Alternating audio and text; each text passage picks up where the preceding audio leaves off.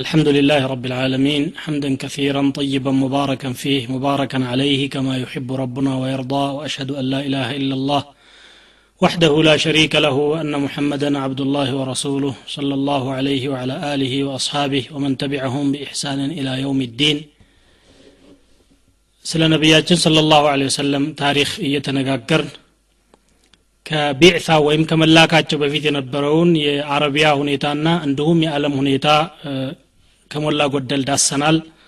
አሁን ቀሪውን የጃሂልያ ሁኔታ እንመለከትና ከዚያ ወደ ሲራው በቀጥታ እንገባለን ማለት ነው። ሐضራቱ ልዓረብ በአረቢያ ምድር የነበሩ ስልጣኔዎች ምን ይመስሉ እንደነበረ ባጭር ባጭሩ እንዳስሳለን። አንደኛ ሐضረቱ ሰበእ ቢልየመን።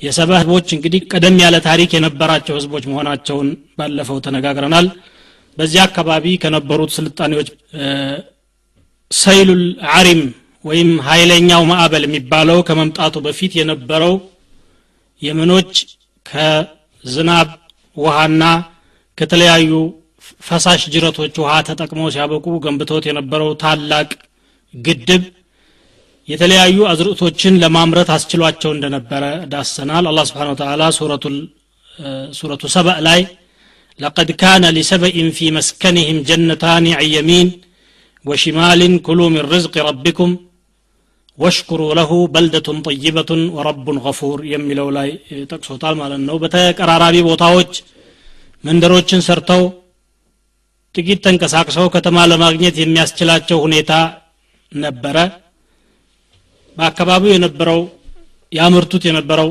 ምርት ደግሞ በጣም የተመቻቸ ኑሮ እንዲኖሩ ሁኔታዎችን ፈጥሮላቸው ስለነበረ ከመጠን በላይ በራሳቸው በመኩራራትና ጥጋብ በማሳየታቸው ምክንያት አላህ ተቆጥቶባቸው እንዳጠፋቸው ነው። ከተሞቻችን ለምን ተቀራረቡ?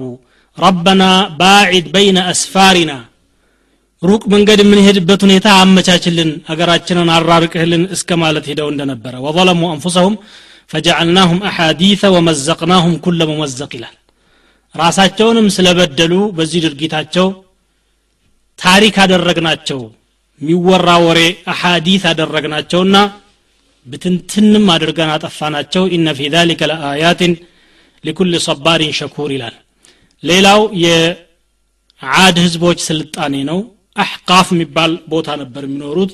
አሕቃፍ ማለት ከሐድረመውት በስተ ሰሜን በኩል የነበሩ ናቸው። እነኚህ የዓድ ህዝቦች በጣም ጥጋበኞችና ቅንጦተኞች እንደነበሩ አላህ ስብሓን ወተላ ነቢዩላህ ሁድን ልኮባቸው ሁድንም ባለመቀበላቸው መጨረሻቸው ጥፋት እንደሆነ በቁርአን ያሳያል። እነኚህ ሰዎች ጠንካራ ህንፃዎችን የመገንባት ጥበብ የነበራቸው የተለያዩ ግንባታዎችን ሲገነቡ ተራራን ቦርቡረው መኖሪያ ቤቶችን ለመስራት ሁሉ የቻሉበት ጥበብ እንደነበራቸው ቁርአን ይናገራል አትክልቶችና አዝርዕቶችንም እንደዚሁ። አተብኑነ ቢኩል ሪዕን አየተን ተዕበሱን።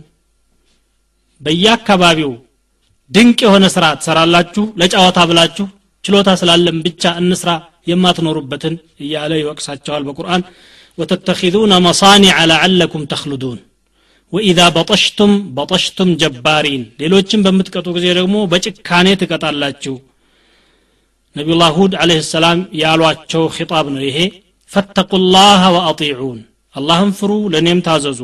ወተቁ ለዚ አመደኩም ቢማ ተዕለሙን አመደኩም ቢአንዓም ወበኒን። የምታውቁትን ነገር ሁሉ የለገሳችሁን ጌታችሁን አላህን ፍሩ። የተለያዩ እንስሳቶችንና ወንድ ልጆችንም ለግሷችሁ ጥላት የማይበግራችሁ ጠንካራዎች የሆናችሁት በአላህ ችሮታ ነውና አላህን ልትፈሩ ይገባችኋል ብለው ቢመክሯቸውና ቢዘክሯቸውም የሚመለሱ ስላልሆኑ መጨረሻቸው የካሃዲያኑ ጥፋት ሆኖ ሙእሚኖቹ ግን ለድል እንደ በቁ ይናገርና ከነዚያ ሙእሚኖች ደግሞ ቅሪት ሁለተኛው ዓድ ተብለው የሚጠሩት የሰሙድ ህዝቦች እንደተፈጠሩ ይናገራል። ሰሙዶችም ደግሞ የራሳቸው ስልጣኔ እንደነበራቸው ነው። ሶስተኛው የሰሙድ ህዝቦች ስልጣኔ ነው ማለት ነው። በአረቢያ የነበረው ሰሙድ የሚባሉት ህዝቦች የዓድ ህዝቦች ቅሪቶች እና የእነዚያ ሙእሚኖች ዝርያዎች ቢሆኑም በጊዜ ብዛት አቅጣጫ እየሳቱና ቅንጦቱ ጥጋባቸው ድንበር እያሳለፋቸው ሄጅር የሚባል አካባቢ የነበሩ ህዝቦች ሲሆኑ የአላህን ፍቃድ እንደነቀፉና እምቢተኞች እንደሆኑ ቁርአን ያሳያል። አቱትረኩነ ፊማ ሃሁና አሚኒን አሁን ባላችሁበት ሁልጊዜ በሰላም የምትተዉ ይመስላችኋልን? ይላሉ ነቢዩላህ ሳሌሕ አለህ ሰላም ለሰሙድ ህዝቦች የተላኩት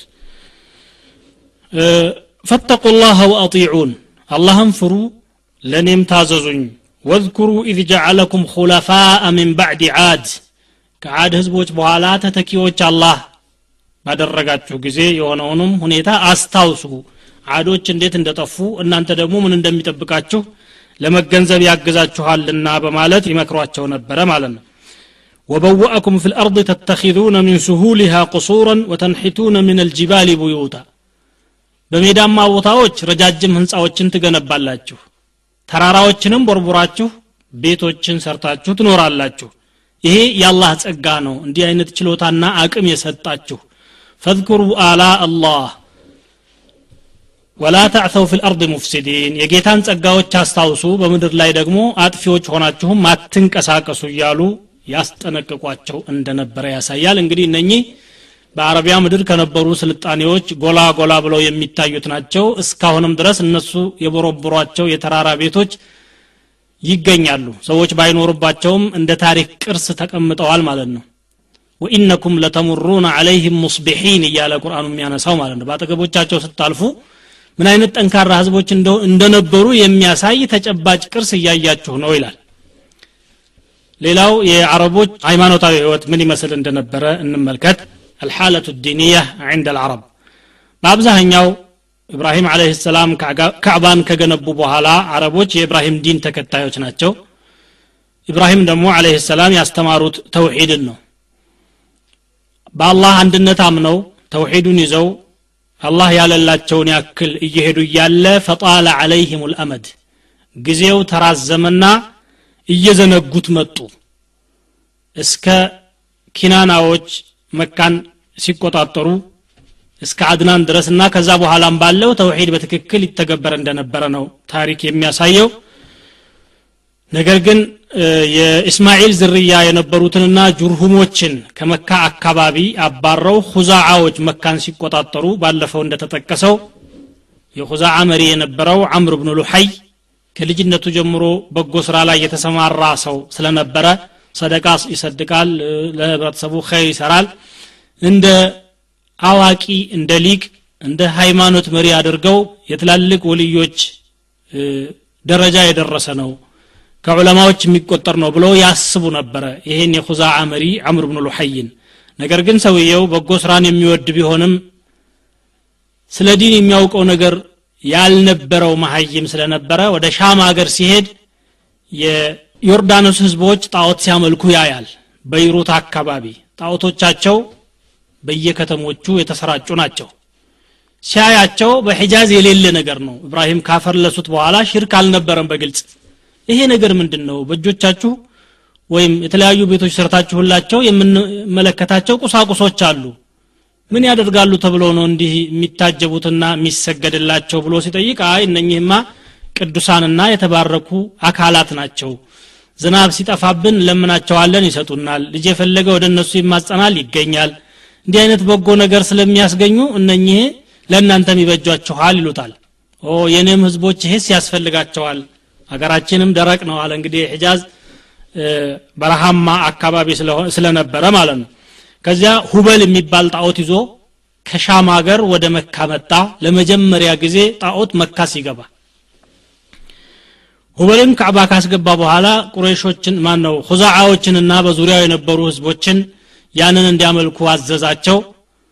እነሱም ያው መሪያችን የሚናገረው ወይም የሚሰራው ቢድዓቱን ሐሰና መልካም ቢድዓ ነው የፈጠረው። በእርግጥ በኢብራሂም ሃይማኖት የሌለ ቢሆንም ከሻም ሀገር እስከመጣ ድረስ ሻም የሃይማኖት ሀገር ነው የነቢዮች ሀገር ነው። ይሄ ነገር የተባረከ ቢሆን እንጂ ስተት አይደለም በሚል ጃሂል ጃሂልን ተከትሎ ሲያበቁ ያንን ጣዖት ማምለክ ጀመሩ።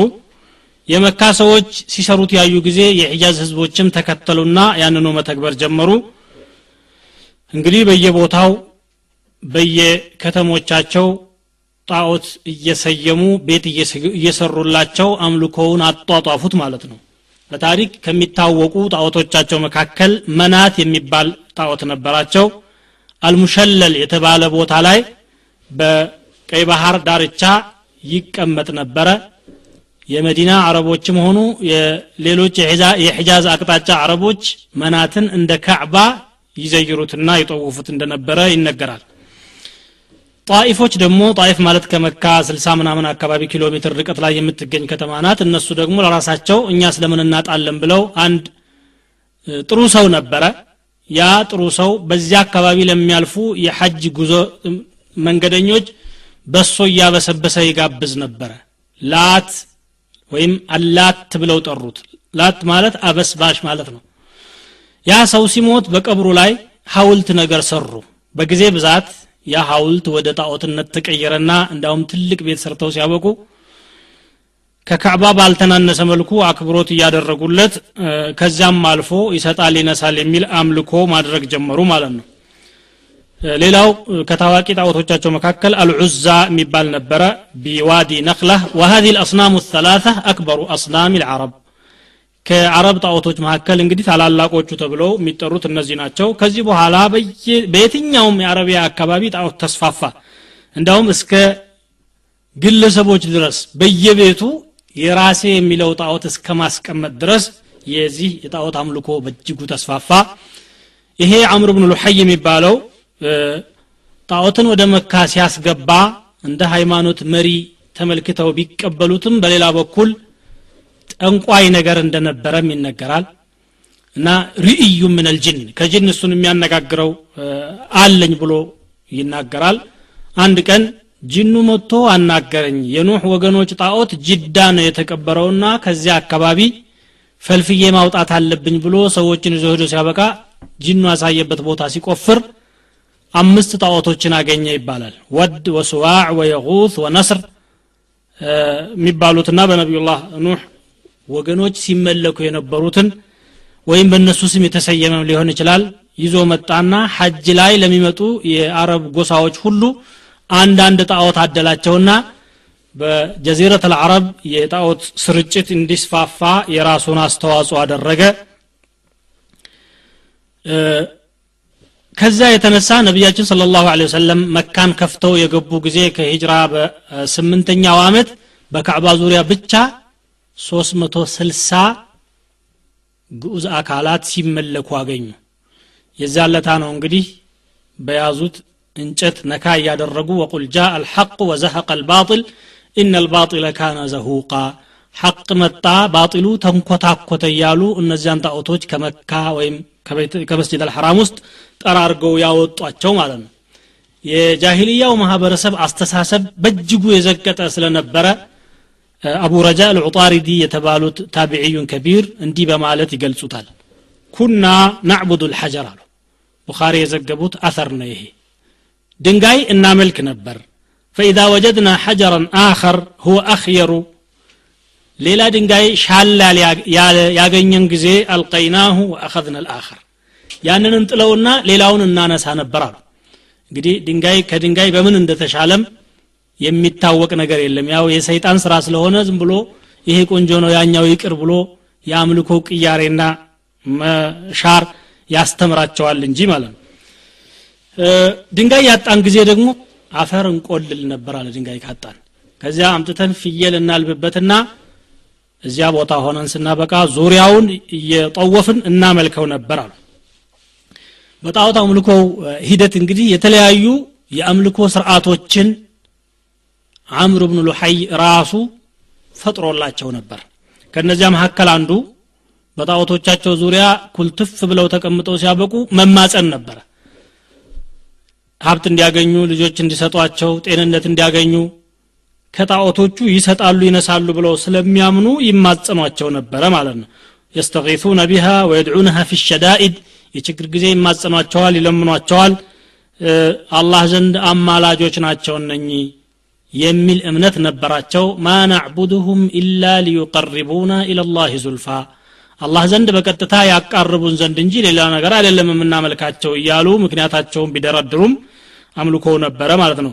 ሌላኛው በጣዖቶች ዙሪያ በካዕባ ጠዋፍ እንደሚደረገው እየተሽከረከሩ እነሱን መማፀን ሌላው አምልኳቸው ነበር። ስለቶችን ለጣዖቶች ያቀርቡ ነበር። ሱጁድ ያደርጋሉ ማለት በግንባራቸው ይደፉ ነበር ከዛም ሌላ ደግሞ በተለያዩ የእርድ አይነቶች ያመልኳቸው እንደነበረ ነው። ወማ ዙቢሐ አለ ኑሱብ ብሎ አላ በቁርአን ያስቀመጠው በትክል ድንጋዮች አጠገብ የሚታረድ ብሎ ሐራም ከሆኑ የእርድ አይነቶች አድርጎ ይቆጥረዋል። ወላ ተእኩሉ ሚማ ለም ዩዝከር ስሙላህ አለይህ የአላህ ስም ያልተወሳባቸውን እንስሳቶች ከታረዱ አትብሉ ብሎም ይከለክላል ማለት ነው ሌላው የአምልኮ አይነት ምንድን ነው ከሚበሉትና ከሚጠጡት ወይም ከሚያርሱት አዝመራ መካከል ለጣዖት ብለው የሚያዘጋጁት ለብቻ ነበራቸው وجعلوا لله مما ذرأ من الحرث والأنعام نصيبا فقالوا هذا لله بزعمهم الله كفتروا مهكل كأزرئتنا كإنسساتوج درشان ለአላህ አደረጉ ለአማልክቶቻቸውም አደረጉ ፈቃሉ ሀዛ ሊላህ ቢዛዕምህም ወሀዛ ሊሹረካኢና ይሄ አላህ ነው ይሄ ደግሞ የአማልክቶቻችን ነው ብለው ሲያበቁ አላህን ከነዚያ ከግዑዝ አካላት ጋር አስተካክለው አወዳድረው ድርሻ ይሰጧቸው ነበረ። አንዳንዴ ለአላህ ብለው የሰየሙትን አንስተው ለጣዖት ይሰጣሉ።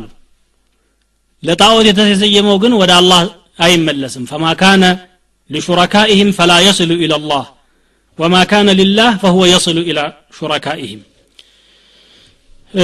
ስለቶችን ሲሳሉ ደግሞ ለጣዖቶቻቸው ከአዝመራም ጭምር ከእንስሳትም ያደርጉ ነበረ። ወቃሉ ሃዚህ አንዓሙ ወሐርቱን ሕጅሩን ላ የጥዕሙሃ ኢላ መነሻ እነዚህ እንስሳቶችና አዝመራዎቻችን እኛ ከፈለግነው ሰው ውጭ ሌላ እንዳይጠቀማቸው እገዳ የተጣለባቸው ናቸው ይላሉ ይህን አዋጅ ያወጣሉ ማለት ነው። የፈለጉትን ሐራም ያደርጋሉ።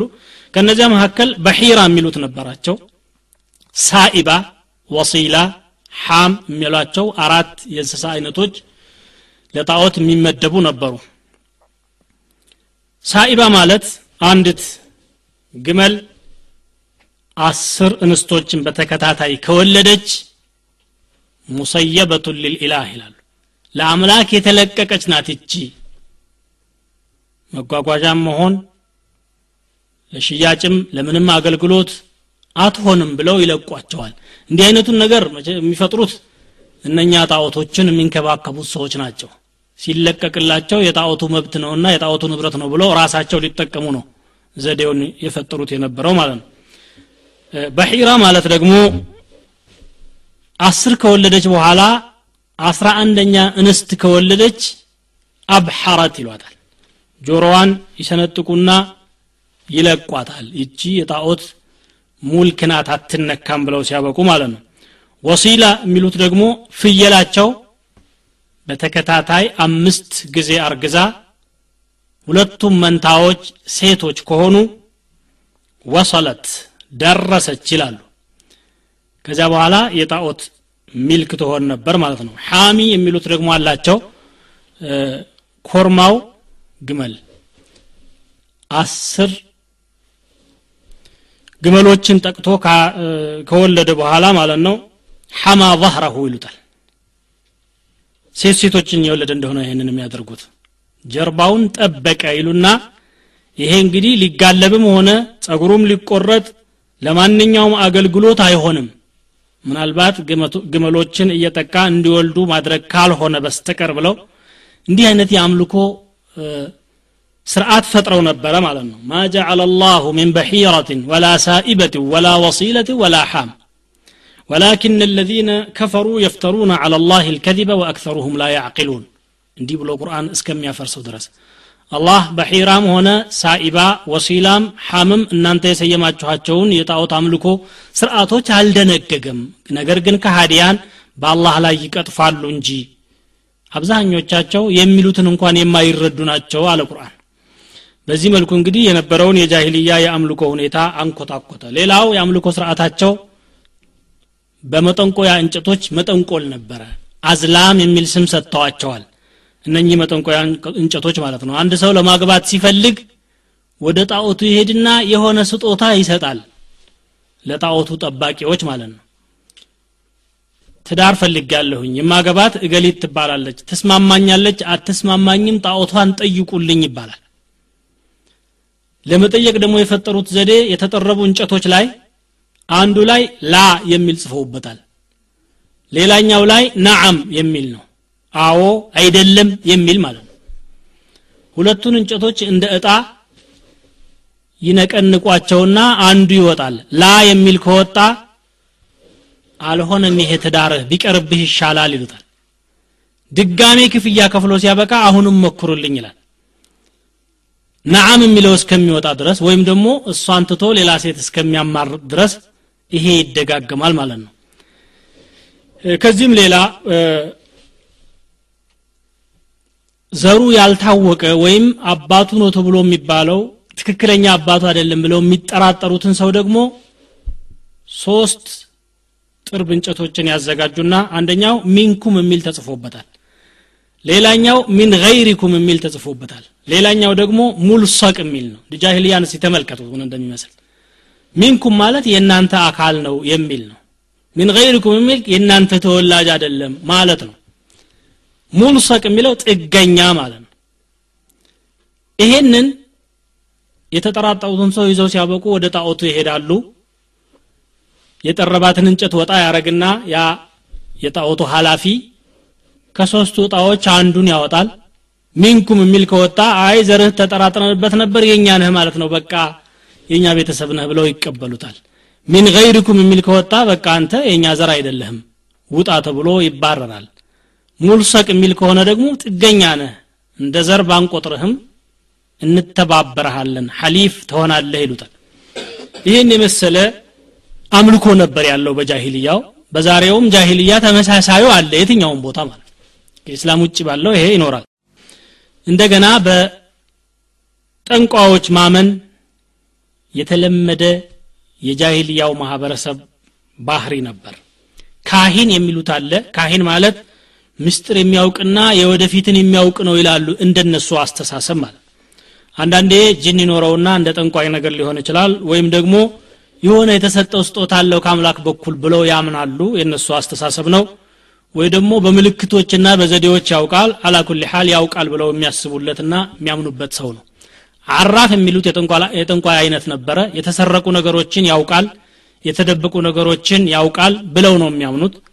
ከዛ ሙነጅም የሚሉት አለ። ሙነጅም ማለት ኮኮብ ቆጣሪ ማለት ነው ዛሬ በየጋዜጣው እንደሚጽፉትና እንደሚያጭበረብሩት ነው። ከዚህ የተለየ አይደለም። ምናልባት መጻፉና አለመጻፉ ካልሆነ በስተቀር ልዩነቱ። ሙነጅም የሚሉት ኮኮቦችን ያይና እንቅስቃሴያቸውን አይቶ ከዚህ ቀን ጀምሮ እንዲህ አይነት ቀን ድረስ እንዲህ አይነት አደጋ ይከሰታል። በሳይንስ ላይ የተመሰረተ ሳይሆን ዝም ብሎ በዘፈቀደ ሰይጣናዊ ዘዴ የሚከብረውን የሚደህየውን የሚወለደውን የሚሞተውን እናውቃለን በዚህ ዘዴ እያሉ ያታልላሉ ማለት ነው። ሌላው ጥየራ ወይም በራሪዎችን ከቤታቸው ሲወጡ በራቸው ላይ ዛፍ ካለ ሆን ብለው ያስነሷቸዋል ተነስቶ ወደ ቀኝ ከበረረ የሚሄድበት ጉዳይ ቀኝ ነው ማለት ነው ይሳካል ይላሉ ወደ ግራ ከበረረ አልሆነም የዛሬው መንገድ ብሎ ወደ ቤቱ ይመለሳል ይሄም የጥንቆላ አይነትና ሰይጣናዊ ስራ ነው እስላም አይቀበለውም ግን በጃሂልያ የነበረ ነገር ነው ማለት ነው خبير بنو لهب فلا تكم الغيا مقالة لهبي إذا الطير مرتي አዋቂዎች ተብሎ በዙ የሚታወቁ ጎሳዎች ሁሉ ነበሩ ማለት ነው። ይሄ የጃሂልያው የአምልኮ ሁኔታ በጠቅላላ ይዘቱ እንዲህ አይነት ሲሆን የተወሰኑ የኢብራሂምን የተውሂድ አስተምህሮት ያልረሱ አናሳ ግለሰቦች ግን ነበሩ።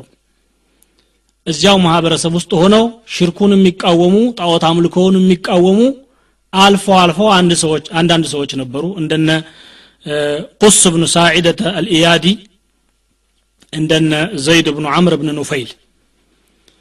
እነኚህ ሰዎች ያን ህዝባቸውን ያላችሁበት መንገድ በእጅጉ የተሳሳተ ነው። ኢብራሂም ያስተማረውን አስተምህሮት የማይወክል ነው። ይህን የፈጠሩት ሁዛዓዎች ናቸው ሽርክ ነው ልተውት ይገባል ብለው የሚያስተምሩ ቢሆንም አልፎ አልፎ አንዳንድ ግለሰቦች ስለነበሩና በራሳቸው አቅል ላይ ብቻ ተመስርተው ያወቁ እንጂ የወሕይ ትምህርት ያላገኙ ስለነበሩ ተጽዕኗቸው በጣም የተመናመነ ነበረ ሆኖም በራሳቸው በኩል ጠንካራ አቋም የነበራቸው ናቸው ከነዚያ መካከል ዘይድ ብኑ አምር ብን ኑፈይል እንዲህ ይላል ربا واحدا أم ألف رب أدين إذا تقسمت الأمور عزلت اللات والعزى جميعا عزلت اللات والعزى جميعا كذلك يفعل الجلد الصبور فلا العزى أدين ولا ابنتيها ولا صنمي بني عمرو أزور ولا غنما أدين وكان ربا لنا في الدهر إذ حلمي يسير ولكن أعبد الرحمن ربي ليغفر ذنبي الرب الغفور አንድ ጌታን ላምልክ ወይስ እንደናንተ አንድ ሺህ ይላቸዋል ላት የምትሏትንም አርቅያት አለው ከራሴ። ዑዛንም እንደዚሁ። ለየትኛውም አምልኮ አልንበረከክም ለአንድ ፈጣሪ ካልሆነ በስተቀር። በእርግጥ ድሮ አቅሌ ደካማ በነበረበት ጊዜ ሳልማር ሳላስተውል በፊት እነኚህን ነገሮች አመልክ ነበር። ሆንም የሚባልና ሌሎችንም አምልኮዎች። ዛሬ ግን እውነታው ስለገባኝ አንድን አላህ ረሕማንን እንጂ አልገዛም ምናልባትም ጌታዬ ኃጢአቴን ይምረኝ ዘንድ ተስፋ አደርጋለሁ። እኔ ከእናንተ የተለየሁ ነኝ እያለ አቋሙን ይገልጽላቸው ነበረ። እነሱ ግን እንደ እብድ ነበር የሚቆጥሩት። ይህንን በተውሂድ ፈንጠር ብሎ ይገኝ የነበረውን። ሌላው ቁስ ብኑ ሳዒደት አልኢያድ የሚባል አንድ እንደዚሁ ታዋቂ የነበረ شاعر ወይም ገጣሚ ነው። እንደዚሁ ጥበበኛ واعظ ሉታል መካሪ ነው። በገበያቸው በአመት አንድ ጊዜ ለወር ያህል የሚቆይ ገበያ ነበራቸው። ዑካዝ የሚባል እዚያ ላይ ሲሰባሰቡ ሁሉ ሸቀጡን ይዞ ሲመጣ እሱ ደግሞ ምክሮቹን ይዞ ይመጣና መድረክ ተዘጋጅቶለት ይናገር ነበር። ما أبعد ما وما أقرب ما هو آت ይላል። ያለፈ ምን ይርቃል? ምን ያህል ይርቅ? ወደፊት መጪው ደግሞ ምን ያህል ይቀርብ? በእጅጉ ቅርብ እኮ ነው እናንተ አሁን ያላችሁበት መንገድ በጣም የተሳሳተ ነው እንዲሁ በዚሁ እንቀራለን ብላችሁ ታስቡ ከሆነ አላህ ፊት ስትቀርቡ ትዋረዳላችሁ ተጠንቀቁ في الذاهبين الأولين من القرون لنا بصائر لما رأيت مواردا للموت ليس لها مصادر ورأيت قومي نحوها يمضي الأصاغر والأكابر لا يرجع الماضي إلي ولا من الحاضرين غابر أيقنت አኒ ሐይቱ ሳረ አልቀውሙ ሳኢር።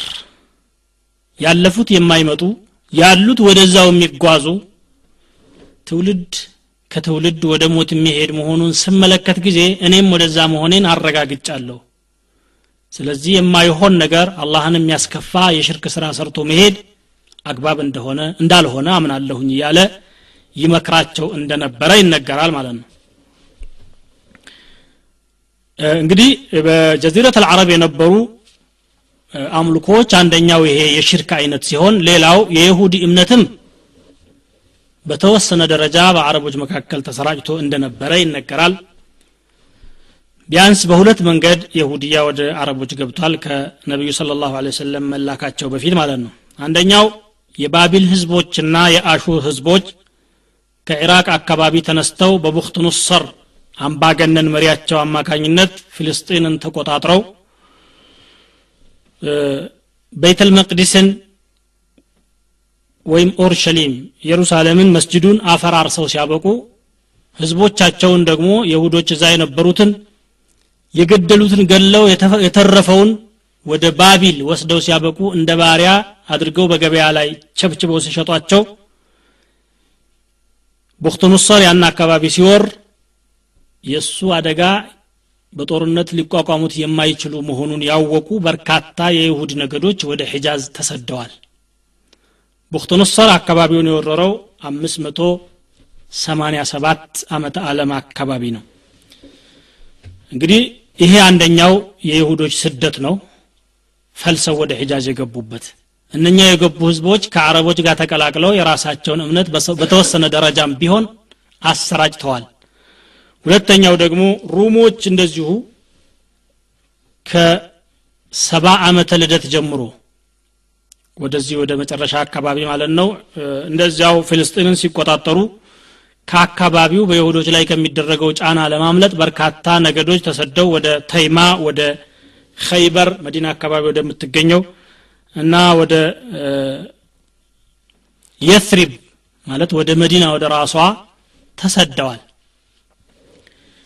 ተሰደውም ሳይቀሩ አካባቢውን ከአካባቢው ህዝብ ጋር በመግባባት አልምተውት የራሳቸው የሆኑ ከተሞችን መስርተው ሃይማኖታቸውንም ከሞላ ጎደል አሰራጭተው በአካባቢ የነበሩ ፖለቲካዊ እንቅስቃሴዎች ላይ የራሳቸው የሆነ ተጽዕኖ ለማሳረፍ ችለዋል። በኑ ቀይኑቃዕ ቁረይዛ ኸይበርና ነዚር የሚባሉት ነቢያችን ስለ ላሁ ወሰለም መዲና የሄዱ ጊዜ እንኳን የነበሩ ህዝቦች ናቸው ማለት ነው ወደ የመን የገቡበትን ሁኔታ ባለፈው ፕሮግራም ጠቅሰናል። የሁድያ እንዴት እንደገባ የየመን መሪው ተባን አስዓድ አቡ ከሪብ የሚባል የነበረ ወደ መዲና ወይም ወደ ምስራቁ ዓለም እየሄደ በመዲና አጠገብ ሲያልፍ ሁለት የሁዶችን ሊቃውንቶች አግኝቶ በእነሱ አማካኝነት እምነቱን ተቀብሎ በየመን የተቻለውን ያክል ለማስፋፋት እንደሞከረ ተመልክተናል። ወደ የመን የገባው በአምስት መቶ ሀያ ሶስት አመተ ልደት አካባቢ ነው የይሁዶች እምነት ማለት ነው። ሌላው ነስራንያ ነው ክርስትና። ክርስትና ወደ አረቢያ የገባው በሁለት መንገድ ነው። አንደኛው በሐበሾች የመንን መውረር አማካኝነት። ኢትዮጵያውያን የመንን ሁለት ጊዜ ወረዋል ባለፈው እንደተነጋገር ነው ሩሞች ደግሞ ከየመን ሐድረመውት የሚባለውን አካባቢ የወረሩበት ጊዜ ነበረ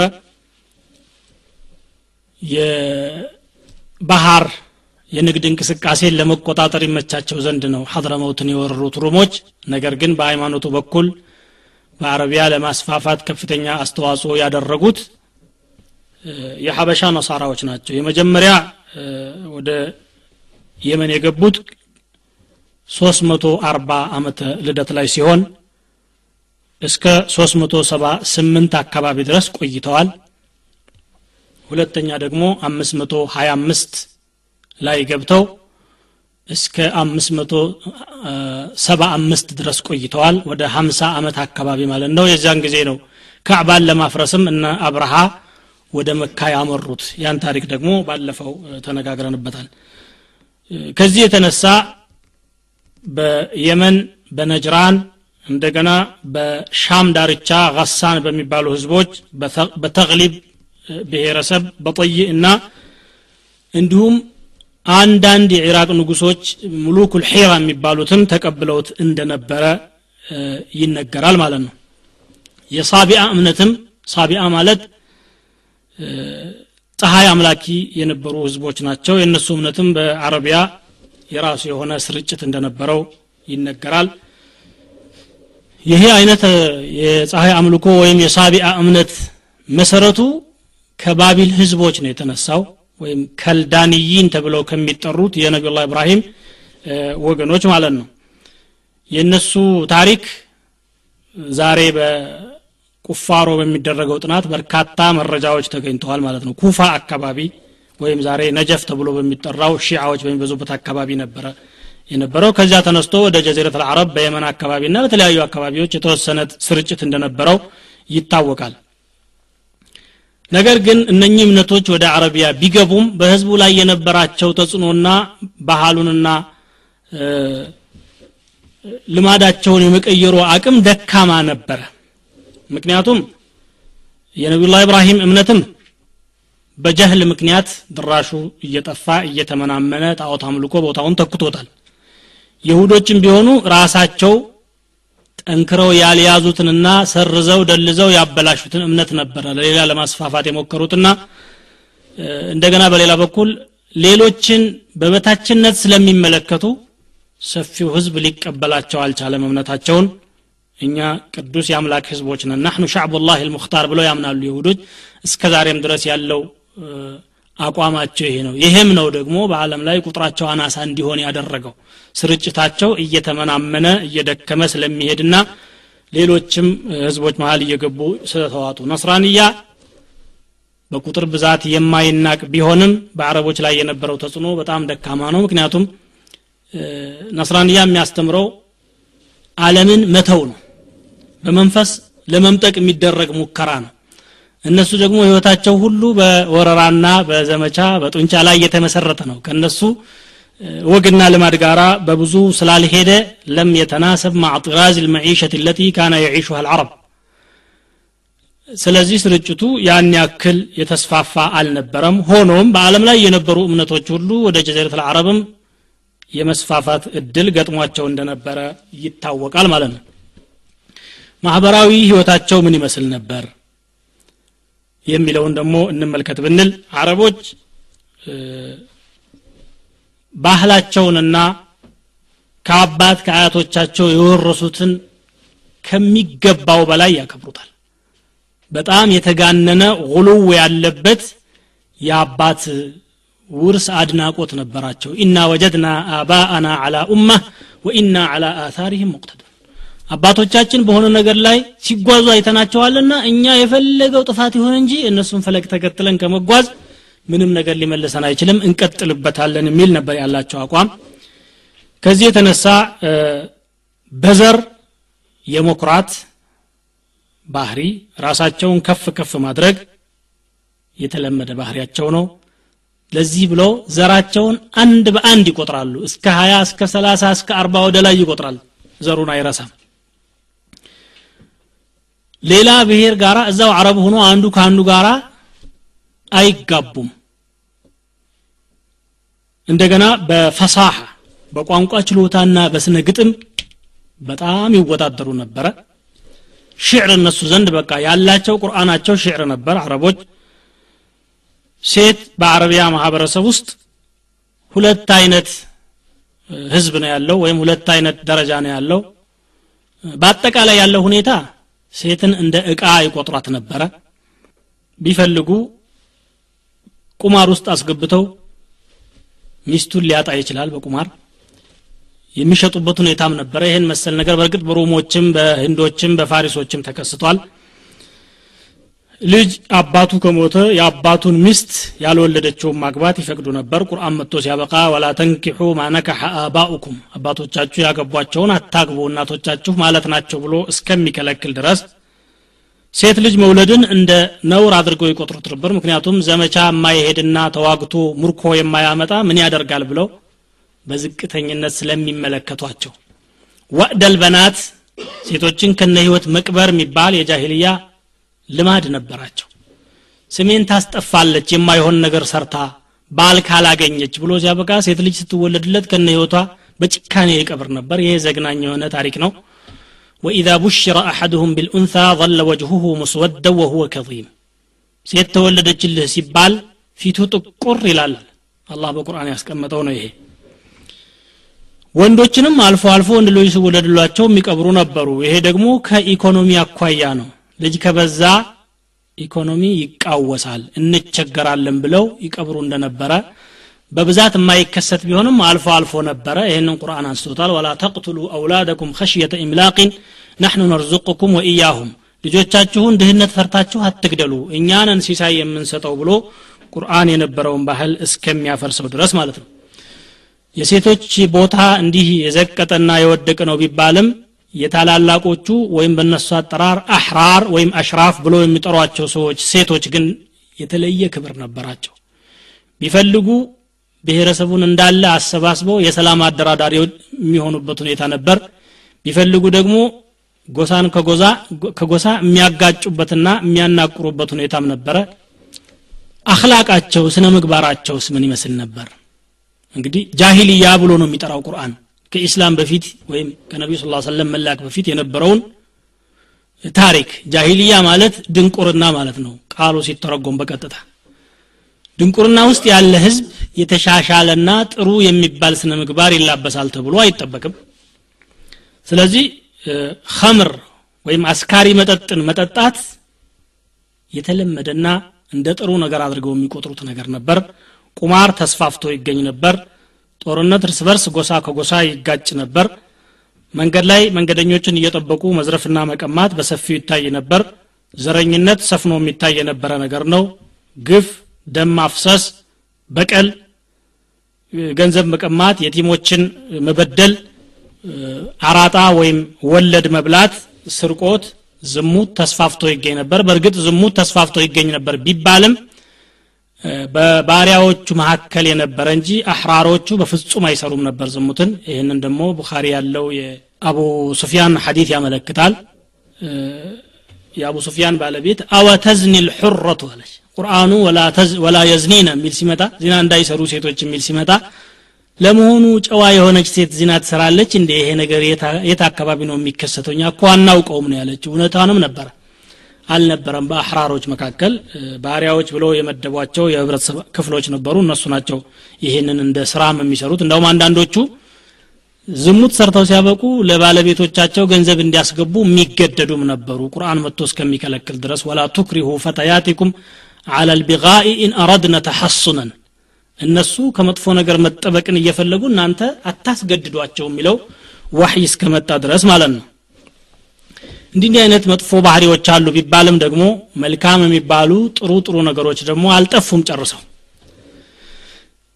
እንዲያውም በሚያስደንቅ መልኩ ከጃሂልያ ማህበረሰብ ይሄ አይጠበቅም።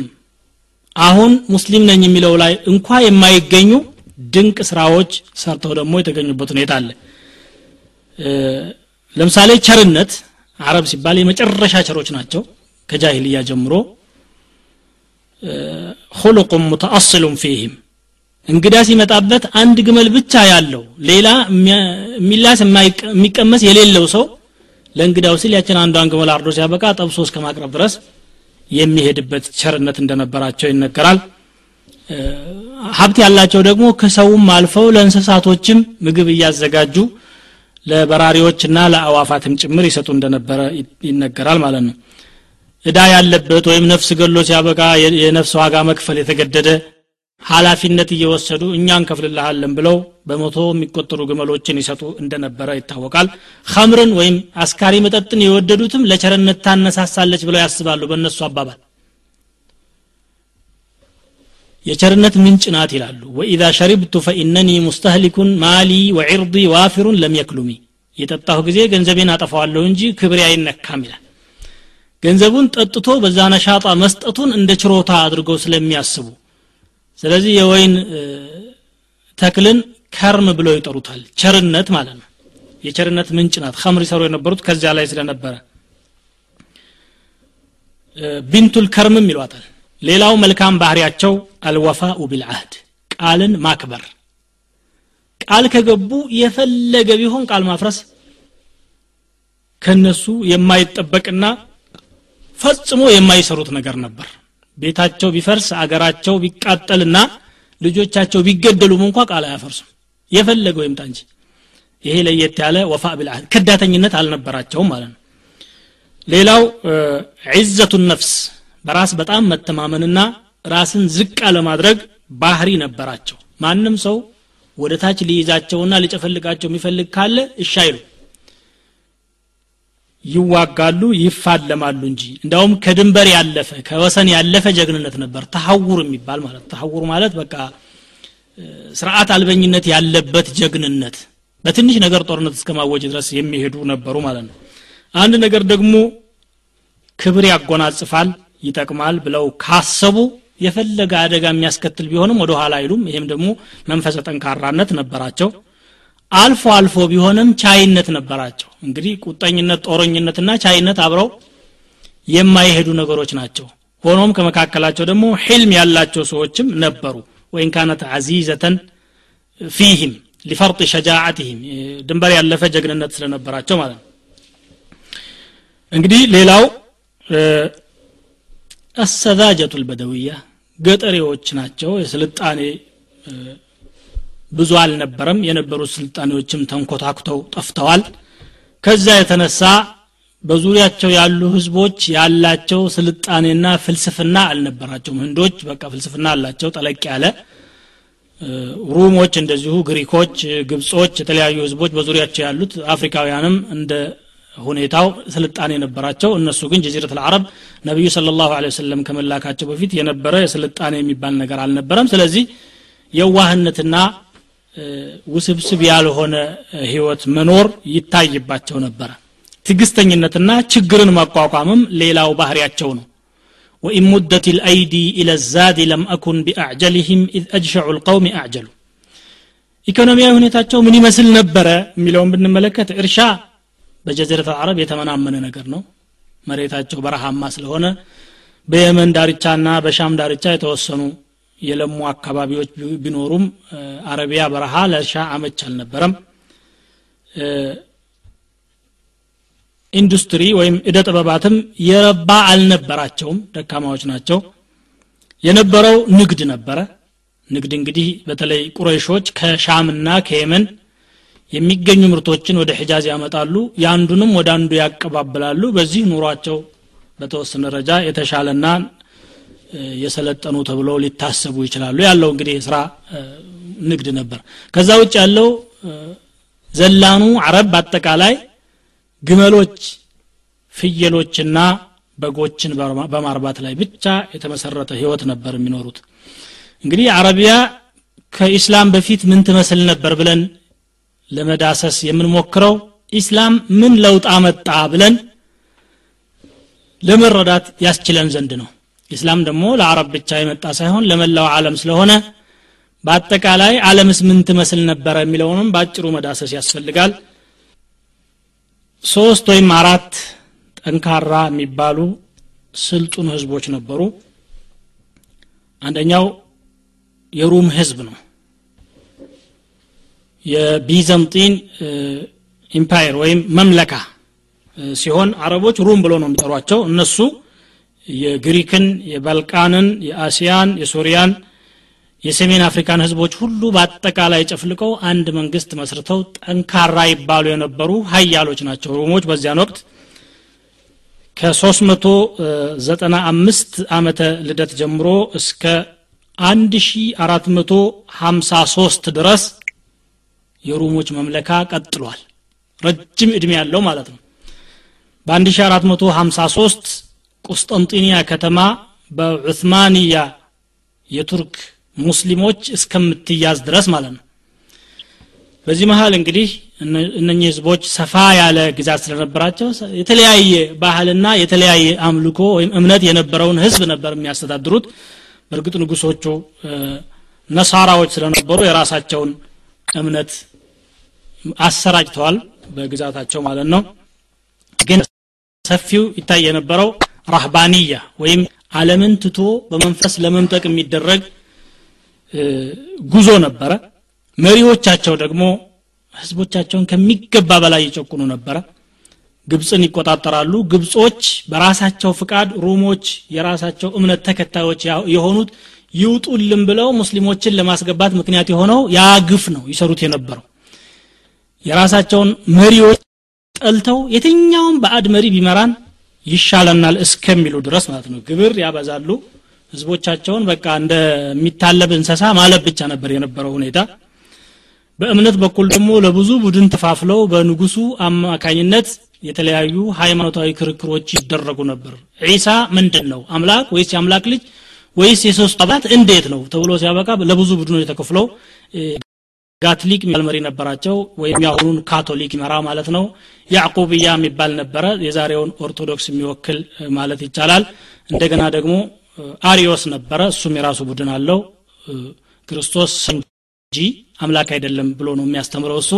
የተወሰነ እንግዲህ እንደ ኢስላም አመለካከምናን አቋም ያራምድ እንደነበረ ነው የሚታመነው።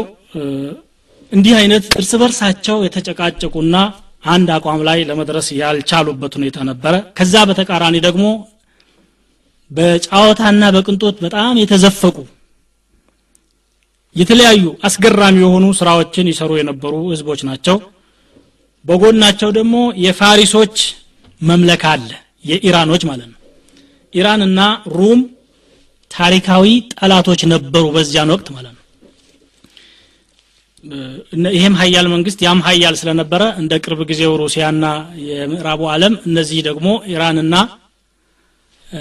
ሩም ወይም ደግሞ ፋሪስና ሩም ተብለው ለሁለት ተከፍለው እርስ በርሳቸው ይፋጁ እንደነበረ። እንደውም ነቢዩ ስ ሰለም ከተላኩ በኋላ ሱረቱ ሩም የሚባለው አያ ወይም ምዕራፍ ሲወርድ ሁለቱ ሲጋጩ ሙስሊሞች ወደ ክርስቲያኖች ወግነው እንደነበረና ይደግፏቸው እንደነበረ ቁርአኑ ያሳያል غلبت الروم في أدنى الأرض وهم من بعد غلبهم سيغلبون في بضع سنين لله الأمر من قبل ومن بعد ويومئذ يفرح المؤمنون بنصر الله ينصر من يشاء በሚል በተከታታይ አያው እንደሚያሳየው ማለት ነው እነኚህ ሩሞች ማን ነው ፋሪሶች የራሳቸው የሆነ በፍልስፍና ላይ የተመሰረተ አምልኮና እምነት ነበራቸው የሃይማኖት መሪዎቻቸው ዘራዱሽት የሚባል ነበር ማኒ የሚባል ነበር። የነሱ እምነት ባጭሩ የዓለማችን ፈጣሪ ሁለት ናቸው ብሎ ያምናሉ። አንደኛው የብርሃን አምላክ ይባላል። ሌላኛው የጨለማ አምላክ ይባላል። በእነሱ ማለት ነው። የጨለማ አምላክ ሁል ጊዜ ተንኮል ነው የሚሰራው ይላሉ። የብርሃን አምላክ ደግሞ ሁል ጊዜ በጎ ነገር ነው የሚሰራው። ይሄ ሞቱ እልቂቱ ጨለማው ረሃቡ ችግሩ ይሄንን የሚፈጥረው የጨለማ አምላክ ነው። ጥጋቡን ምቾቱን ሀብትን ጤንነትን የሚሰጠው ደግሞ የብርሃን አምላክ ነው ይሉና ሁለት አመልክቶችን ተቃራኒ አድርገው ያፋጃሉ እንደነሱ አመለካከት ይሄ ነበር ያለው። ከዚህ ለመውጣት ደግሞ ዘራዱሽትና ማኒ ሁለት አቅጣጫ ነው የያዙት። ዘራዱሽት መጀመሪያ የነበረ ፈላስፋ ነው። እሱ ምን ይላል የጨለማ አምላክ ከሚሰራው ተንኮል ለመዳን ራስን ማሰቃየት ያስፈልጋል። ማግባት አያስፈልግም መብላት አያስፈልግም። ሰው ራሱ ከዚህ ምድር የሚጠፋበትን ሁኔታ ማመቻቸት አለበት የሚል ፍልስፍና ነው ያለው። ማንም ይህንኑ ተከትሎ ቢሄድም ከሞላ ጎደል ይነቅፈዋል። ከዚያ በኋላ ይልቅ መዝደክ የሚባል ደግሞ በእጅጉ ከዚህ ተቃራኒ የሆነ አቋም ይዞ መጣ። የብርሃንና የጨለማ አምላክ የሚለውን ይቀበለዋል። ግን እዚህ ዓለም ላይ ከተንኮል ለመዳን ሙታዑል ሐያት ዱንያ የዱንያን ጥቅም ማንኛውንም እንደፈለግክ መጠቀም አለብህ። ሐራም ሐላል የሚባል የለም። ከእህትህም ከባለቤ ነው ከእናትህም ከማንም ጋራ መገናኘት ትችላለህ የሚል ሌላ የዚያ ተቃራኒ ፍልስፍና ነው ደግሞ ይዞ የመጣው። ሁለቱ መካከል ፍጭት ነበረ። መዝደቅ መጨረሻ ላይ ቁባት በተባለ ንጉስ አማካኝነት የተወሰነ የነገሰ ቢሆንም እንደገና ሌላ ሻቡር የሚባል መጥቶ ገድሎታል። እምነቱ ግን አልጠፋም። በውስጣቸው እስካሁንም ያንን እምነት የሚያራምዱ ሂንድና ቻይና እንደገና ጃፓን አካባቢ አልጠፉም ማለት ነው። ይህን አቋም የሚያራምዱ የጨለማና የብርሃን አምላክን የሚያምኑ ማለት ነው። ሌላው ህንድን ብንመለከት ከኢስላም በፊት ምን ትመስል ነበረ? ጥበብ ነበራቸው በህክምና በስነ ፈለክ በፍልስፍና እና በተለያዩ በሂሳብ ትምህርት የተሻሉ የሚባሉ ህዝቦች የነበሩ ቢሆንም ከስድስተኛው የልደት ምዕተ ዓመት ጀምሮ እየተምዘገዘጉ መጡ። በቤተ አምልኮዎቻቸው ሳይቀር ፈሳድ ይሰራጫል። ሴት እቃ ናት። ለቁማር ትቀርባለች። እንደፈለጉ ይሸጣል። ባሏ ከሞተ ማግባት እድል የላትም። ዛሬም የህንዱ እምነት ከዚህ የተለየ አይደለም። ባሏ ከሞተ ለባሏ ያላትን ፍቅር ለመግለጥ ራሷን እስከ ማቃጠል ድረስ መሄድ ነበረባት። ይህንድ ማህበረሰብ ሶስት ደረጃ ነበራቸው። ጠበቀቱል ካህና የሃይማኖት መሪዎች የሚባሉ እነሱ ቅዱሳን ናቸው። ሰው ቢገሉ ወንጀል ቢሰሩ ምን ቢሉ የአምላክ ልጆች ስለሆኑ መነካት የለባቸውም ብለው ያስባሉ ሪጃሉል ሐርብ የሚባሉ አሉ። የጦርነት ጀግኖች ወይም ተዋጊዎች ወታደሮች ማለት ነው። በእነሱ አጠራር ሸተሪ ተብለው ይጠራሉ። የመጀመሪያዎቹ በራሂማ ይባላሉ የሃይማኖት መሪዎቹ። ሶስተኛው ቡድን ሪጃሉ ልፊላሐቲ ወትጃራ የንግድና የግብርና ሰዎች ተብለው ይጠራሉ። ዊሽ የሚል ስም ሰጥተዋቸዋል። ሪጃሉ ልኪድማ የአገልግሎት ሰራተኞች እንደ ባሪያዎች ማለት ነው። እንግዲህ የመጀመሪያው ከአራቱ ቡድኖች የሃይማኖት መሪዎች ተብለው የሚጠሩ የነበሩት ቅዱሳን ናቸው የፈለጉትን ቢሰሩ አይጠየቁም። አራተኛው ሾደር ተብሎ የሚጠራው ክፍል ደግሞ የመጨረሻ ዝቅተኛ ህዝብ ነው። ፈጣሪ ከእግሩ ነው የፈጠራቸው ብሎ ያምናሉ እንደነሱ አመለካከት ማለት ነው መጽሐፍ ቅዱሳቸውን የመማር እድል አይሰጣቸውም። ከማገልገል ውጭ ምንም እድል አይሰጣቸውም። መንግስት ሰማያትም አይገቡም ብለው ያምናሉ። ይሄን ይመስል ነበረ የዓለም ሁኔታ። በአጠቃላይ ኢስላም ከመጣ በኋላ ምን አይነት አቅጣጫ እንዳስያዘው የምንመለከተው ይሆናል።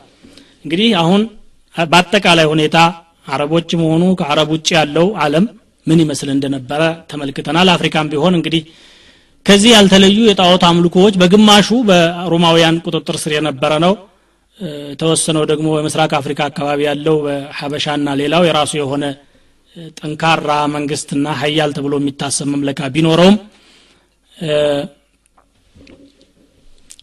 ነሳራዎች ናቸው። በእምነት ደረጃ ይሄ ነበር ያለው ማለት ነው። ከዚህ በኋላ ወደ ነቢያችን ስለ ላሁ ቤተሰብ እንመለስና ከልደቱ በፊት የእሳቸው ቤተሰብ ሁኔታ ምን ይመስል እንደነበረ እንመልከት። የነቢዩ ስ ሰለም ቤተሰቦች ሀሽማውያን ተብለው ይታወቃሉ። የሐሽም ቤተሰቦች ስለሆኑ የእሳቸው አያት ሐሽም ይባላል። ሐሽም እብኑ አብዲ መናፍ። ሐሽም ሀብታም ነበረ ተሰሚነት ያለውና ክቡርም ሰው ነበረ። ሐጃጆችን የተለያዩ ግብዣዎችን አድርጎ ለመጀመሪያ ጊዜ ፈሪድ የሚባል ይጋብዛቸው የነበረ ሰው ነው ሐሺም ባለ ጊዜም በጣም የተከበረ ነው ሲሞትም አረቦች ሁላቸውም ነው ያለቀሱለት አምሩ ለዚ ሐሸመ ሰሪደ ቢመከትን عشم الثريد لقومه قوم بمكة مسنتين عجاف سنت إليه الرحلتان كلاهما سفر الشتاء ورحلة الأصياف ሁለቱን የጉዞ የንግድ ስርዓቶች የመሰረተውም ሀሽም ነው በቀዝቃዛ ጊዜ ወደ የመን በሙቀት ጊዜ ወደ ሻም። ሙቀት ቀዝቃዛ ሀገር ስለሆነ ማለት ነው። እንዲጓዙ አድርጎ እንዲህ አይነት የንግድ ፕሮግራም ቀይሶላቸው ቁረሾችን ይመራ የነበረ ሰው ነው። ሀሽም በዚህ ሁኔታ እያለ አንድ ጊዜ ተነስቶ ሲያበቃ ወደ ሻም ሀገር ለንግድ ይሄዳል። ሶሪያ ማለት ነው። ሲሄድ በየትሪብ ወይም በመዲና አጠገብ ያልፋል መዲና አረፈና ሰልማ የምትባል ሴት ያገባል። በኑ አድይ እብኑ ነጃር ተብለው የሚታወቁ የአንሳር ቤተሰቦች ናቸው የሰልማ ቤተሰቦች። እሷን ያገባና የተወሰነ ጊዜ እሷ ጋር ይሰነብታል። ከዚያ ተነስቶ ለንግዱ ወደ ሻም ይሄዳል። ፍልስጢን ይገባና ጋዛ ሲደርስ ሞት ይጠልፈውና እዛ ይሞታል የሐሽም ቤተሰቦች ሐሽም ወጥቶ ሻም ሀገር መሞቱን እንጂ መዲና ላይ ማግባቱን አያውቁም። ሴትየዋ ግን ጸንሳ ነበር። ወለደችና ሸይባ ብላ ጠራችው። ሸይባ ማለት ሽበት ማለት ነው። ልጁ ሲወለድ ገና ጸጉር እንደበቀለለት ነጭ ጸጉር አናቱ ላይ ስለነበረ በዚያ የተነሳ ሸይባ ብላ ትጠራዋለች ቤተሰቦቹ ሳያውቁ እዛው ያድግና አብዱልሙጠሊብ ጋዛ ላይ የሞተው አራት መቶ ዘጠና ሰባት አመተ ልደት ላይ ነው። ሀሽም ሌሎች ልጆችም ነበሩት። አራት ወንድ ልጆችና አምስት ሴት ልጆች ነበሩት። ሙጠሊብ የሚባል ወንድም ነበረው። ውሎ አድሮ ሙጠሊብ ወንድሙ መዲና አግብቶ እንደነበረ ወሬ ይደርሰዋል እንዳውም ሴትየዋ ወልዳለች ይሉታል። የወንድሜ ልጅ የሚያስታውሰው የሚያውቀው አቶ እዚያ ብቻውን ሊቀር ነው ብሎ ተነስቶ ሲያበቃ ወደ መዲና ይሄዳል። በጣም ተሰሚ ቸርም ነበር። ፈያዱ የሚል ቅጽል ስም አለው። ፈያዱ ማለት ማዕበል ማለት ነው። ቸር ስለሆነ ነው ይህን ስም የሰጡት። ተነስቶ እዛ መዲና ይሄዳል። ሸይባ ታዳጊ ህፃን ነው። እናቱ ጋር ገብቶ ሲያበቃ ሙጠሊብ። ይሄ ልጅ የወንድሜ ልጅ ነው። ታውቂያለሽ? አዎ አውቃለሁ። ታዳ ብትሰጭኝ ምን አለ ብሎ ሲጠይቃት ፈጽሞ አልሰጠህም ህፃን ልጅ ከሀገር ወጥቶ ከእናቱ ተነጥሎ ሌላ ሀገር ይቀመጥ ብዬ አልፈቅድም ትለዋለች ቢሄድ ምን ያጋጥመው መሰለሽ? የሚሄደው እኮ ወደ አባቱ ንጉስነት ነው። የምዲ ኢላ ሙልኪ አባኢሂ ብሎ ያግባባታል። ወደ ማዕረግ ወደ እድገት የሚሄድ ልጅ አንቺ እንቅፋት ሁነሽ ማስቀረትሽ ተገቢ አይደለም። በቃ ይዘው ሂድ ትለውና ይዞ ይሄዳል። በግመሉ ላይ ከጀርባ አፈናጦት መካ ይገባል። መካ ከተማዋ ዳርቻ ላይ ያዩት ሰዎች እሽተራ ሙጠሊቡን አብደን ሀዛ አብዱል ሙጠሊብ አሉ ሙጠሊብ ባሪያ ገዝቶ መጣ ማለት ነው። ይሄ እኮ የእሱ ባሪያ ነው አሉ። የወንድሙ ልጅ መሆኑን ስላላወቁ ወይ ሐኩም ምን ነካችሁ? ኢነማ ሁወ እብኑ አኺ ሃሽም የወንድሜ የሐሽም ልጅ እኮ ነው። በአድ ሰው መሰላችሁ እንዴ? ብሎ ቆጣ ብሎ ይናገራቸዋል። ስሟ ግን ተለጥፋበት ቀረች። አብዱልሙጠሊብ የሚለው ሸይባ ተረሳና አብዱልሙጠሊብ ሆነ ማለት ነው። በማግስቱም ልጆች ያገኙት ጊዜ አብዱልሙጠሊብ አሉት። በዚያው አደገ። አጎቱ ጋር ቆይቶ ነፍስ አወቀ። ማህበረሰቡ መካከልም ታዋቂነቱ እየገነነ መጣ። ሙጠሊብ ግን ከመዲና ማን ነው ከመካ ተነስቶ ወደ የመን አገር ሄዶ ረድማን የሚባል ቦታ ላይ ይሞታል። በሱ ቦታ አብዱል ሙጠሊብ ይተካል በቦታው ተተክቶ የመካን መሪነት ይዞ እየገፋ ያለ ነውፈል የሚባል አጎቱ በጉልበት ሊነጥቀውና ሊቀማው ይሞክራል። የዚህ ጊዜ የመዲና ነዋሪዎች ሰምተው ሰማንያ ሰው ይዞ የእናቱ ወንድም አድይ የሚባል ሰው ይመጣና አብጣህ የተባለች ቦታ ያርፋል። ዳርቻ ላይ ግባ እንጂ አልመንዚለ ያ ኻል እቤት እንግባ አጎቴ ሲለው አልገባም ሐታ አልቃ ነውፈለን። ነውፈልን ካላገኘሁ አልገባም ይላል። ነውፈል ካዕባ አጠገብ ቁጭ ብሎ ያስጠራዋል። ካዕባ ሄዶ ሲያበቃ ሰማንያ ሰዎቹን ይዞ አናቱ ላይ ቆሙ። ድንገት ሰይፉን መዘዘና ይችን ሰይፍ አንተ አናት ላይ አሳርፋለሁ ወይ ለወንድሜ ስልጣኑን ትመልስለታለህ ይለዋል። ለዚህ ነው እንደ መልሼለታለሁ አለው። ረደቱ ለሁ አለው። በቃ ከመለስክለትማ ብሎ እህቱ ልጅ አጠገብ ለሶስት ቀን ቆይቶ ተመለሰ። እንግዲህ የነቢያችን ስለ ላሁ ወሰለም አያት የሆነው አብዱልሙጠሊብ በዚህ መልኩ አደገና የመካ መሪ ሆነ ማለት ነው። አብዱልሙጠሊብ በኃላፊነቱ የመካን ህዝቦች እየመራና ካዕባን እያስተዳደረ እያለ ሁለት ነገሮች ተከሰቱ። አንዱ ሀበሾች ካዕባን ለማፍረስ ከየመን ተነስተው ወደ መካ ማምራታቸው ነው። ይህንን ታሪክ ባለፈው በሰፊው ተነጋግረንበታል። ሌላኛው ሁዛዓዎች ከመካ ሲባረሩ የዘምዘምን ውሃ እስማኤል በእስማኤል ጊዜ የመነጨችውን ማለት ነው አፈር ሞልተውባት ቦታዋን ደብቀው በውስጧም የተለያዩ ንብረቶችን ቀብረው ነበር የወጡት። ዘምዘም የት እንደሆነች አላወቁም። ህልም ያያል አብዱልሙጠሊብ እሕፍር ጢባ ጥሩይቱን ውሃ ለምን አታወጣትም? ይለዋል በህልሙ። ምንድን ነው የምትለኝ? ሲለው ጠፋበት በማግስቱ መጥቶ እሕፍር ልመضኑና አለው። ምንድን ነው እያልከኝ ያለኸው? አሁንም መልስ ሳይሰጠው ይጠፋበታል። ህልም ነው። በሶስተኛው ቀን መጥቶ እሕፍር ዘምዘም አለው በግልጽ ስሟን ጠርቶ። የት ነው ታዲያ ዘምዘምን የማገኘው? አይ እንዲህ እንዲህ አይነት ቦታ ጉንዳን ወጥቶበት የጉንዳን ተራራ የተመሰረተበት ቦታ ላይ ብትቆፍር ዘምዘምን ታገኛለህ። ምልክቶቹ ደግሞ እንዲህ እንዲህ አይነት ነገሮች የተቀበሩበት ነው ታገኛለህ ይለዋል መልካም ብሎ ደስ ብሎ ተነሳና ቁረይሾችን ያየውን ህልም አስረድቷቸው ኑ እቆፍራለሁ ሲል ከልጆቹ በስተቀር ሌሎቹ ብዙ አላጀቡትም አላደነቁለትም። ዝም ብሎ በቅጀት የፈለገውን የሚሰራ ሰው ነው አንከተለውም ብለው ይተውታል። ያንን ሲቆፍር ሲቆፍር ሁዛዓዎች ቀብረው የሄዱትን በጥንቸል መልክ የተሰራ የወርቅ ምስል ያገኛል። ሲቆፍር የወርቅ ሰይፎችን ያገኛል። ሲቆፍር ውሃይቱ ትመነጫለች። ደስ ብሎት አላሁ አክበር አለ። አምላክ ሀያል ነው ብሎ ይህን ዜማ ሲያሰማ ልጆቹም ተቀበሉትና ውሃይቱ የመነጨች ጊዜ የእስማኤል ውሃ ዘምዘም ናት ማለትን አወቁና ቁረይሾች ይሄ ነገር ያንተ ብቻ ሳይሆን የእኛም ነው አሽሪክና አሉ። ስጠን አሉ። በፍጹም አልሰጣችሁም ይላቸዋል። ሌሎች ጉድጓዶች ነበሯቸው በእርግጥ መካ የሚጠቀሙባቸው ከዘምዘም ውጪ عندهم أبار كثيرة قال ستاتشو مينينو ينين هلا في النت قال تكبل اتشو بس تقرب إلى اتشو يفلق اتشو تن دانيا انتو يدانيين الله لنين ياسايين ينين اتال ستم سيل نحاكمك إلى كاهنة بني سعد بن خزيم في اطراف الشام بشام دار اتشا በኑ ሳዕድ ብን ሁዘይም የሚባሉ ጎሳዎች አንዲት ጠንቋይ ሴት አለች በመካከላቸው። እሷ ዘንድ ሂደን የእሷን ብይን ነው የምንቀበለው ይላሉ።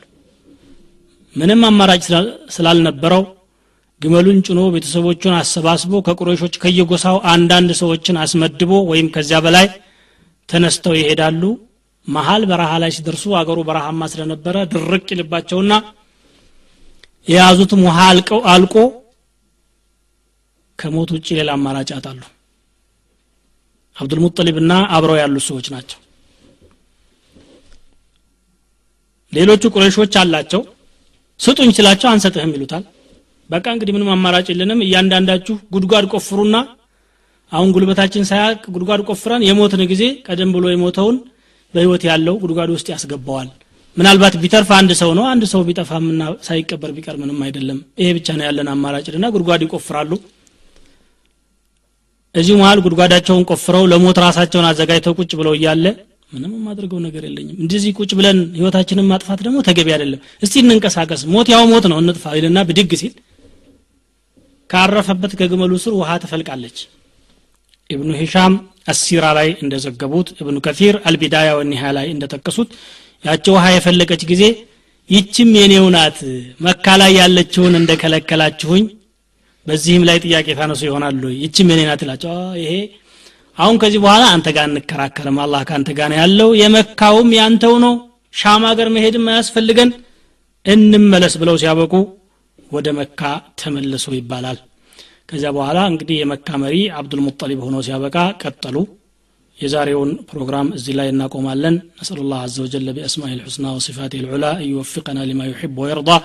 وصلى الله وسلم وبارك على نبينا محمد وعلى آله وصحبه وسلم.